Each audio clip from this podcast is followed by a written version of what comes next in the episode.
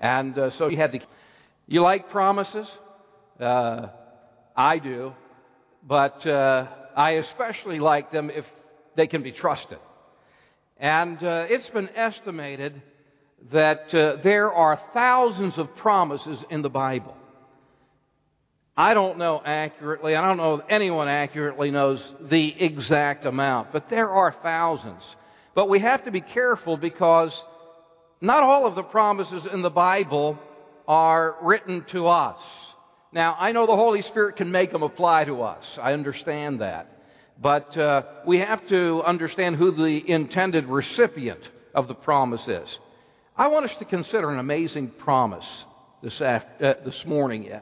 And uh, it was spoken by Jesus in the last days of his earthly life. And that's what makes it even more precious. It's a promise that he made just hours before or days before his crucifixion. And he spoke at his disciples, but it's not meant just for them, it's meant for us as well. And uh, it's meant to all who would eventually become a part of his mystical body, the church of the Lord Jesus Christ.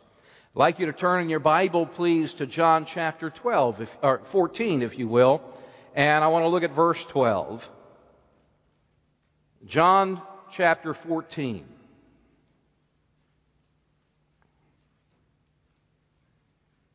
Just to get a little bit of the, of the context here, this 14th chapter that begins uh, the upper room discourse as it's referred to, it begins real tenderly, doesn't it? Where he says, Let not your heart be troubled. He's preparing them for his departure. He said, I'm going, but I'm going to return for you. And in the meantime, while I'm away, uh, one of my purposes is I'm going to be preparing a dwelling place for you. And then I'm going to come back and I'm going to bring you to that dwelling place. By the way, that is the first reference, though it doesn't use the word, to the rapture in the Bible. And as far as I know, it's the only reference in Jesus' uh, words to the rapture. Otherwise, he was talking about his second coming, his glorious coming when he would plant his feet on the earth and set up his kingdom. But anyway, Jesus says, I go, and where I go, you know the way. Uh, and then Thomas speaks up in verse 5 and he says, Lord, we don't know whither thou go. We don't know where you're going. And how, so how can we know the way? And Jesus says unto him, famous verse, I am the way, the truth, and the life. No man cometh unto the Father but by me. If you have known me, you should have known my Father also. And from henceforth you know him and have seen him. Then Philip speaks up, provokes Philip to raise his voice, and he says, Lord, show us the Father, and it sufficeth us. Jesus said unto him, Have I been so long time with you, and yet hast thou not known me, Philip? Don't you love the interaction between Jesus and his disciples, the way they talk to one another, especially this time? He that hath seen me hath seen the Father. How sayest thou then, Show us the Father? Believest thou not that I am in the Father, and the Father in me? Now listen carefully. The words that I speak unto you, I speak not of myself, but the Father that dwelleth in me, he doeth the works. Not he speaketh the words. He doeth the works. Believe me that I am in the Father and the Father in me, or else believe me for my, not my very word's sake, but my very work's sake. And then this, verse 12. Verily, verily, I say unto you, he that believeth on me, the works that I do, and he's just talked about the works. They were his Father's works that he did. The works that I do shall ye do also. Jesus did his Father's works. And here he says, you, all of us, shall do his Father's works too. But that's not the end. He says, and greater, greater works than these shall he do, because I go unto my Father. Now don't forget the next two verses, because they're in the context. And whatsoever ye shall ask in my name, that will I do, that the Father may be glorified in the Son. If ye ask anything in my name, I will do it. Let's pause for a moment of prayer. Heavenly Father, we thank you for this wonderful promise. And I pray that the wonder of it, the amazement of it, would be thrilling to us. Lord, open our spiritual eyes. You appeared in that upper room and you opened the understanding of your disciples, and then you opened their understanding, uh, the, the scriptures to them, and they understood the scriptures and became your witnesses. And Lord, we need that dynamic now. We don't understand. We can't. But we have uh, an, anointing of the Holy One. And this anointing, Spirit of God, you are the anointing. And we need your teaching. So thank you for what you'll do. We pray that Jesus once again would be our focal point. Let us exalt and magnify him, we pray in that precious and wonderful name. Amen. Let's look at the promise of God here in verse 12 again that Jesus uh, uh, relates to us. I recall in the past, many years ago, a man that uh, was visiting our church from time to time that I knew had, uh, well, I didn't even know if he was really born again. That wasn't clear to me. But I knew that his religious background was Pentecostal charismatic. And he would come up to me once in a while and he would ask me about this verse. And he would want to know what I thought it meant. And uh, I gave him my answer. And uh, it's not the answer that I would give to him today. It was the answer that I learned in seminary. It's the answer that I learned in, in college. But it's not an answer that I had gotten from the Lord at that time. But uh, it served to keep him at arm's distance, and that's basically what I wanted to do, and not let him break out in any kind of uh, shenanigans. So, anyway, it worked at that point, but as I look back on it, I didn't tell him what that verse meant. In fact, I really have not understood this verse until uh, not too long ago, a couple of years anyway. So, when I think about some of the big things that God says in the Bible, this is one of them. This is major. That's why I think that John 14 through 16, the upper room, is a study that every believer ought to delve into and really pore over those three chapters in particular. This is important stuff. This is big. And I think you'll see what I mean as we go on. But let's just quickly survey and look at some basics of this promise that we have in verse 12, where Jesus says, He that believeth on me, the works that I do shall he do also, and greater works than these shall he do, because I go unto my Father. Look at some of the basics of this promise that you and I, as believers, will not only do the Father's works that Jesus did, but we are promised here that we will do greater works than these. What are the basics? Well, first of all, I would again say to you that this promise is universal as far as its application to believers. It's not limited just to the apostles. But look at the verse. It is addressed to anyone who believeth. And notice it is singular. He that believeth on me. Greater works than these shall he do. Okay? So that gets it right down to you and to me as individuals. It's a universal promise. But also, it's a conditional promise, is it not? Look again at verse 12. Because he says, he that believeth on me. It's conditioned upon your believing him, upon your faith. And by the way, it's present tense. He that keeps on believing on me. Because if you are going to keep on performing greater works, it's going to be required that you keep on believing for those greater works. So it's conditioned upon your dependency on Christ. Another thing about this, just basic to this promise, is that it is directly related to our Lord's ascension. He says in that uh, last line of verse 12, Greater works than these shall he do because I go unto my Father. So it's directly related to the ascension, and you can't have the ascension without the exaltation. You can't have the ascension without the enthronement of our Savior, and that's vital to understanding this promise, as we'll see. Now, back in verse 10, he says, Believest thou not that I am in the Father, and the Father in me? The words that I speak unto you, I speak not of myself, but the Father that dwelleth in me, he doeth the works. He did the works of the Father in his earthly ministry.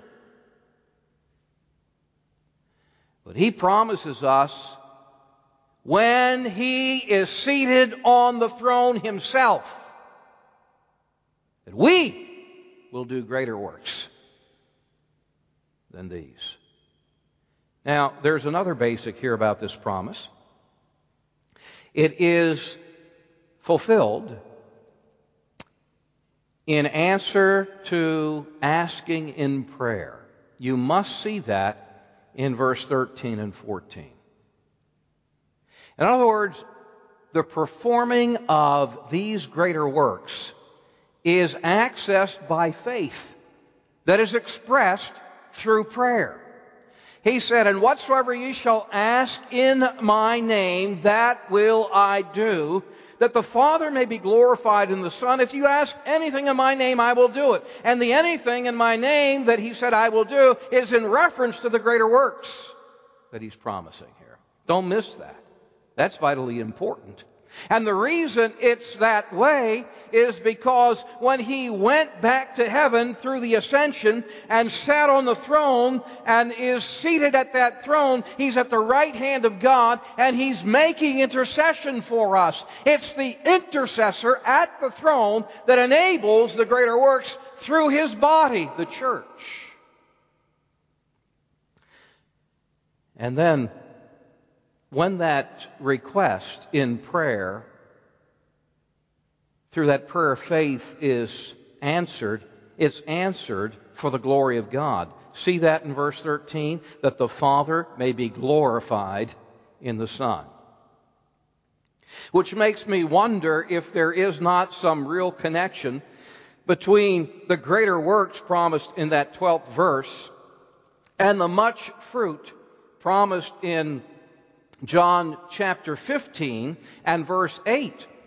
Because he says, Herein is my Father glorified, that you bear much fruit. Just as the Father is glorified in the greater works, the Father is glorified in the much fruit. Both things of greatness and abundance, both speak of abundant results and, are, and both are said to glorify the Father. Now, keep a, a marker there in John 14, if you will, and go back with me for a moment to the book of the Psalms and go to Psalm 2, if you would, please. Psalm 2. Now, John 14, 12 is just an amazing promise. If you haven't uh, recognized it, I trust you will by the time we're done. But in order to understand John 14:12, I believe that we have to look at another promise that is the background of this promise. It's a promise that is the background of the promise. And it's a promise not spoken directly to God's people, but to God's Son. You're familiar with Psalm 2, why do the heathen or the nations rage? The people imagine a vain thing. The kings of the earth set themselves. The rulers take counsel together against the Lord, against his anointed. That's Messiah. And they say, let us break their bands asunder, cast away their cords from us. We don't want God's restraint. He that sitteth in the heavens shall laugh. The Lord shall have them in derision, and then he shall speak unto them in his wrath, and vex them in his sore displeasure. And yet, look at what God the Father says. Yet have I set my king upon my holy hill of Zion. I will declare the decree the Lord hath said unto me. Now the speaker changes in verse 7. It's not the Father that was speaking just prior to that, that I have set my king upon my holy hill. Now it's the Son speaking in verse 7 and 8. And he says, I will declare the decree the Lord hath said unto me. Thou art my son. This is what the Father told me. The Father told me, Thou art my Son, this day have I begotten thee. And then here's the incredible promise that the Father makes to the Son. Verse 8. Ask of me, Son, ask of me your Father, and I will give thee the heathen. Same word that was translated heathen in verse 1 means nations. I will give thee the heathen or the nations for thine inheritance, and the uttermost parts of the earth for thy possession. That's the background of the promise in John 14:12. I'm convinced anyway. And I want to show you this astounding promise that was made by the Father to the Son that has the most far reaching implications and really helps answer for us what Jesus meant when he says, Greater works than these shall ye do. I believe that those greater works that Jesus promises to be performed through his body, through the church, is the fulfillment of the son's inheritance mentioned here in verse 8. That is, the nations, the uttermost parts of the earth. In fact, in Psalm 82 and the last verse, verse 8, it says, Arise, O God, judge the earth, for thou shalt inherit all nations. Mark it down. The inheritance of our God, the Lord Jesus Christ, is every single people group, every kindred and tongue, all the nations upon this planet. They're His.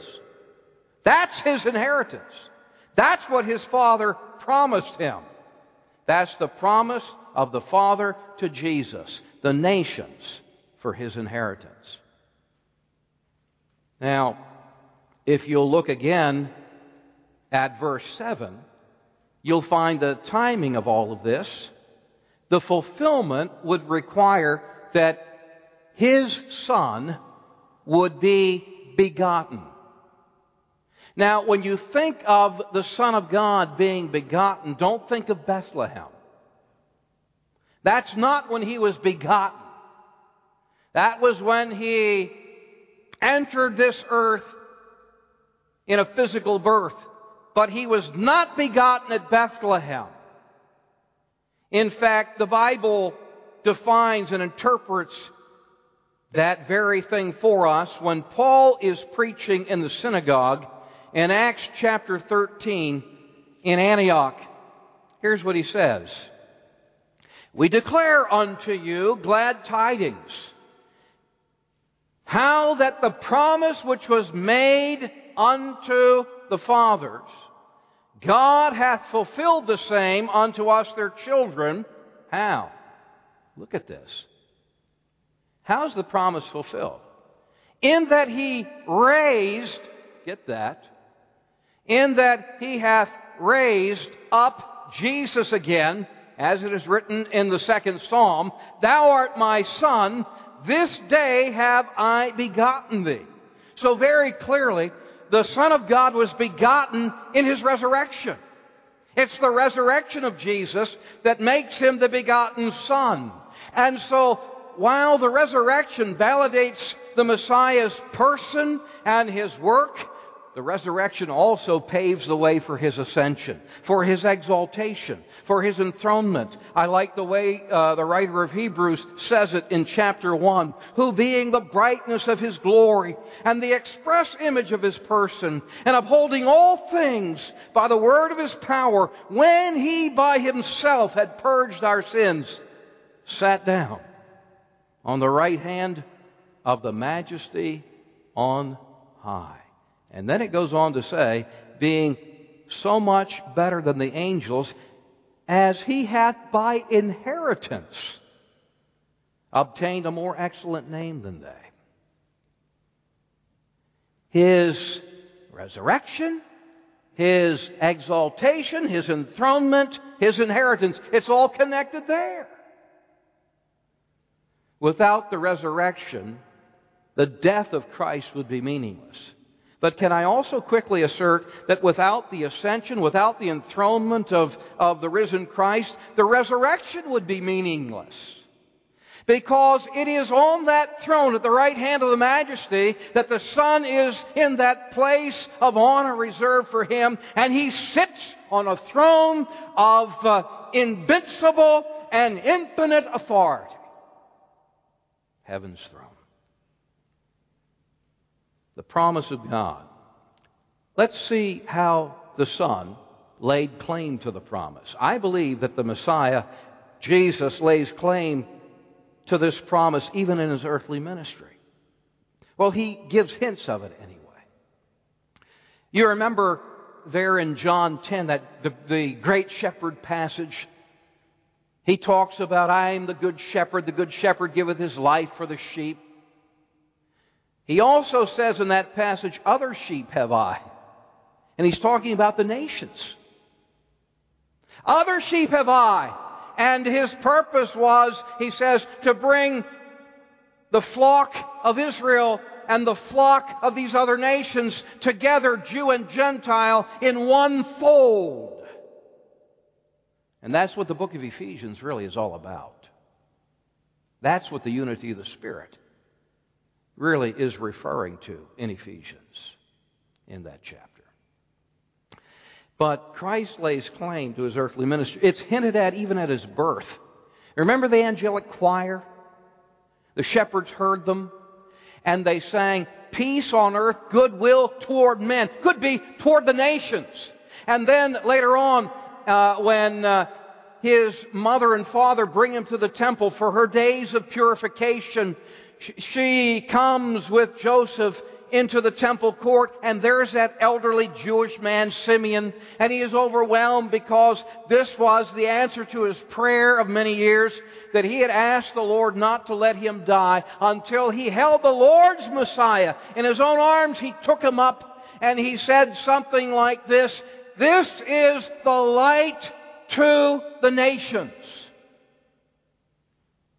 It's hinted at even before at his birth and before he is up and walking and talking.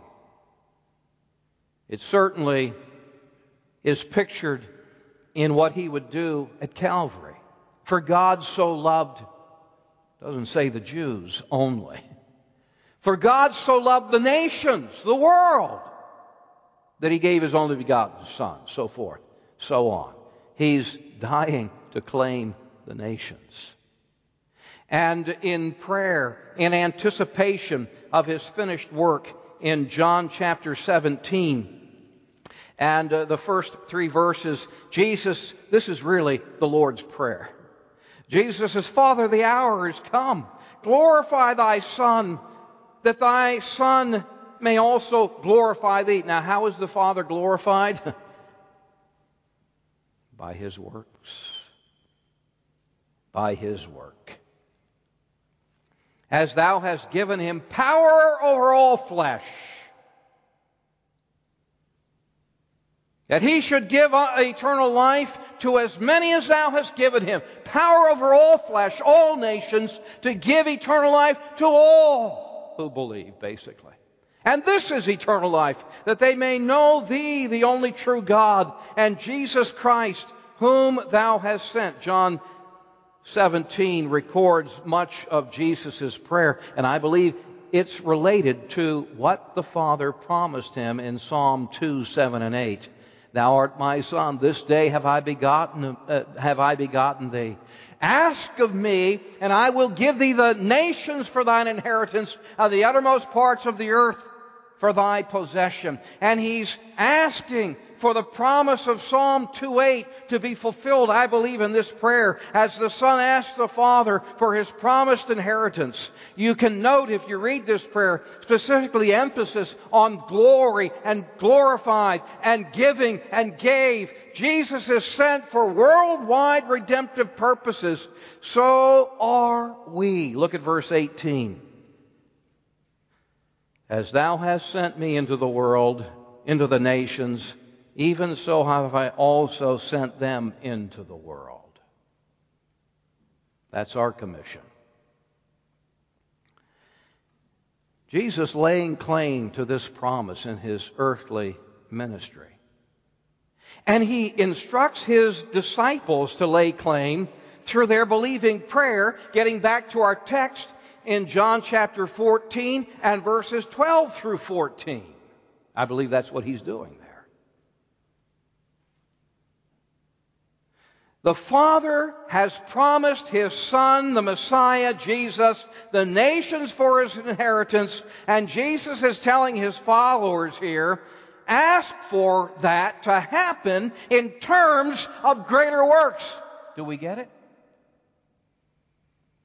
That's the greater works. That's why I'm saying this is a big promise. This is a big prayer he's telling us to pray here. This is no minuscule thing. And we should recognize it for what it is. It's God dependent asking based on a God given promise for the nations of this earth to be harvested. That the Lamb would win through his church the reward of his sufferings. You know, this greater works truth, to me for a long time, was lost.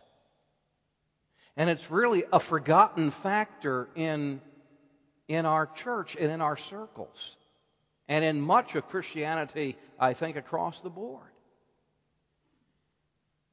Have you ever had the opportunity to go into an attic, an old of an old house, and maybe a relative's, and snoop around and just see all of the old stuff up there that has been up there for years and years, and it's just covered with dust. You brush it off, and you can find some real treasures in the attic.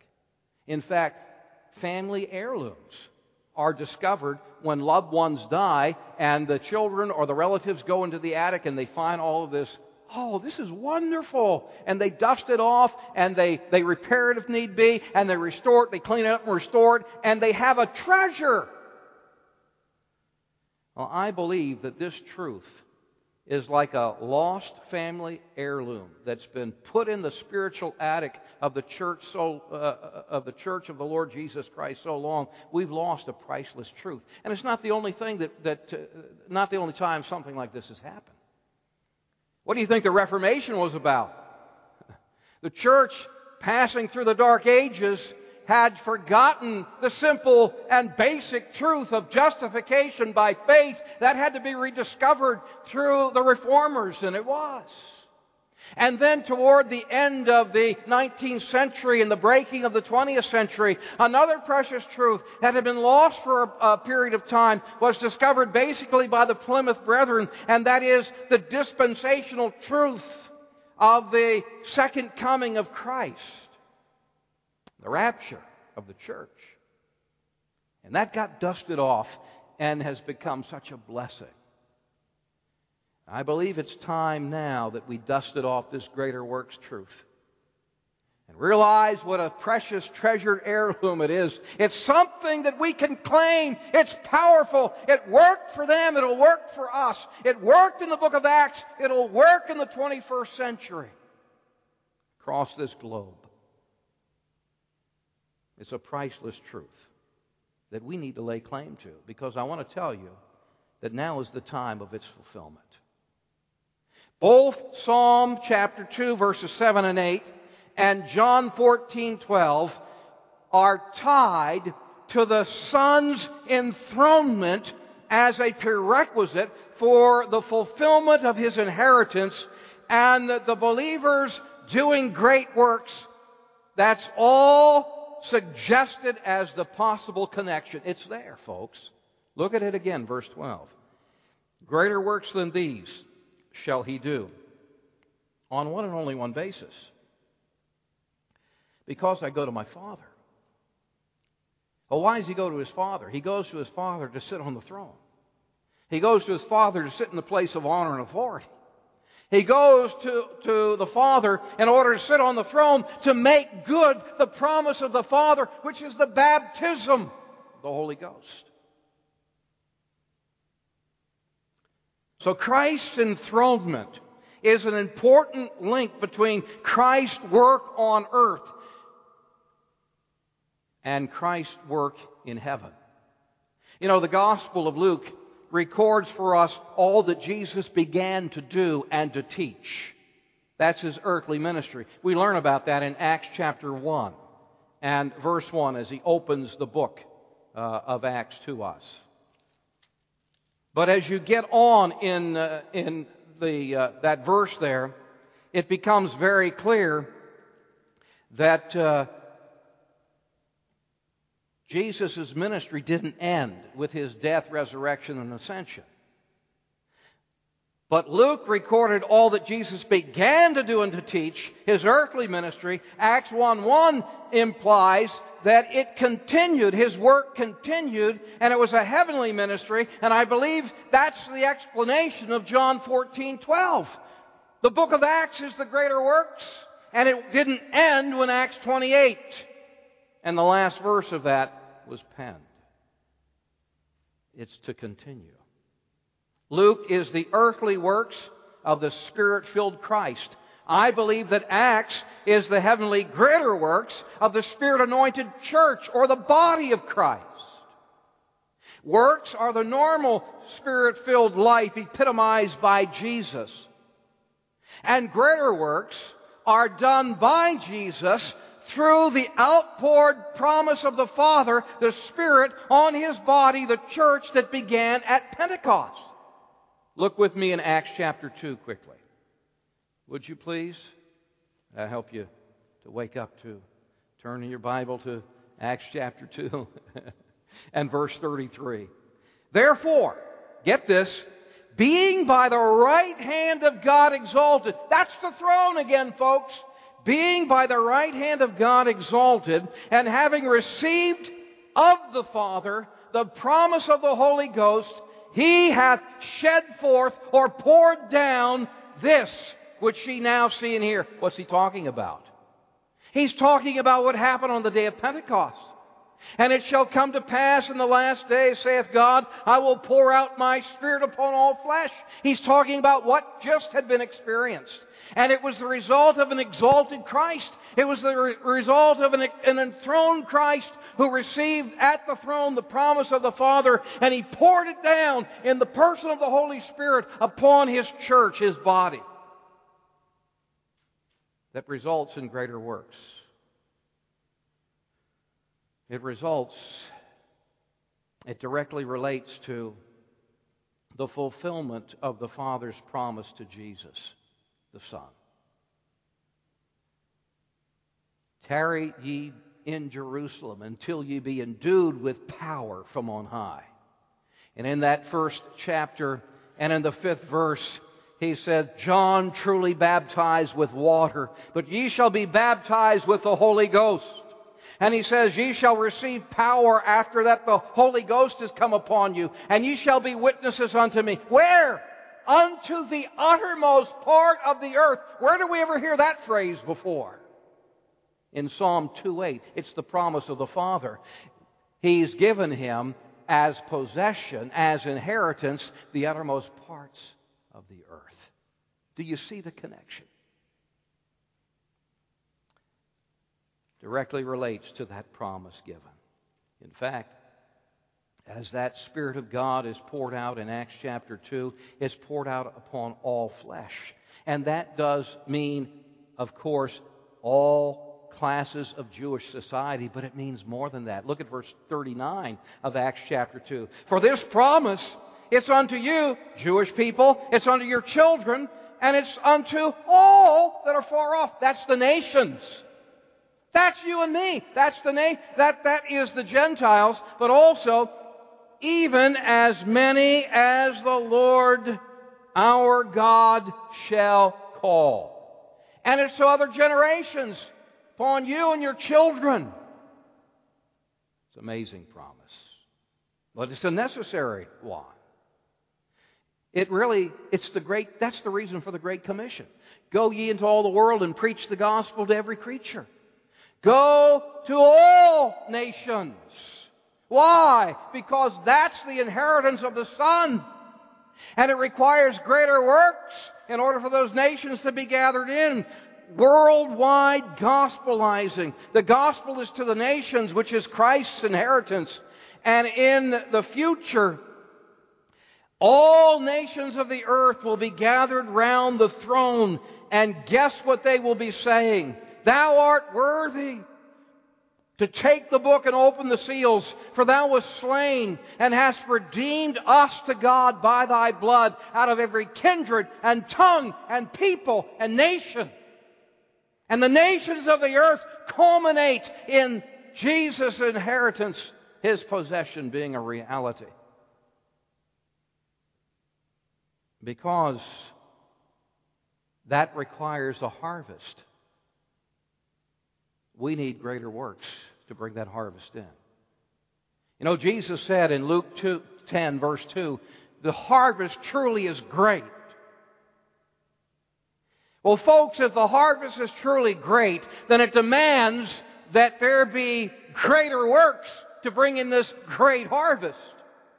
And these greater works are merely the outpouring of the Spirit that began at Pentecost and continue from Acts to the present and greater works are not a quantity of works because the promise, again, I remind you, is given not to a group but to an individual. He, these greater works are the Holy Spirit's outpouring in a person's life who keeps on depending on Jesus. And this is the equivalent to what Jesus calls earlier than uh, the rivers of living water that flows out of the belly or out of the womb of the person who believes. When we keep on depending on Jesus, what would begin at Pentecost when the Holy Spirit was poured out like water upon the altar in that water pouring ceremony in Judaism, a, uh, would become rivers. And a river can, can, can sustain a nation. Nations like Egypt are what they are because of the ancient Nile River that fertilizes that delta area. But rivers, plural, can sustain a world, can sustain the nations. And during Jesus' earthly ministry, he primary, primarily reached Israel. But he sent his church, you and I, to reach Israel and the world. Don't forget Israel, by the way. I have a friend that turned me on to uh, Romans 1.16, and uh, I, he's praying for me this week. But he said, uh, Pastor, don't forget the Jew. I said, I won't because the gospel's to the Jew first, but it's also to the nations. And they're part of the nations, aren't they? Even though they're separate from them. They're part of the uttermost part of the earth. And that's the difference, I believe, between works and greater works. But you know what? In, what's been impressed upon me? Jesus says the, tr- the harvest truly is great. The laborers are few. Pray ye the Lord of the harvest, that he would send forth laborers into the harvest. But you know what the Lord has impressed upon me of recent? Jim, while you pray for laborers for the harvest, pray that they would be greater works equipped laborers. That's what we need. Because mere laborers aren't going to get the work done. I mean, this is a harvest, a worldwide harvest, and we're getting closer and closer to that point when the harvest will be brought in the final harvest. And it's going to be a harvest of the nations. And it requires laborers that are not going out in their own strength, that are not relying upon fleshly energy, but laborers that have tapped into this amazing promise of John 14, 12, that are equipped with greater works, that are the power of the outpoured Spirit in the life, that they go forth and as the church in Acts The whole city of Jerusalem was filled with the doctrine in five weeks. And by the end of the book of Acts, the world is turned upside down by the greater works of an outpoured Holy Spirit. That day's not over. Greater works than these shall you do. Heavenly Father, give us believing hearts. It's so easy to doubt this. And it's so easy, as I have done for many years, to misunderstand this. Bring clear, uh, clearness and clarity and, and faith to believe. And Lord, may we then see greater works than these in our lives, in our people's lives, in the church of the living God, we pray in Jesus' name. Amen.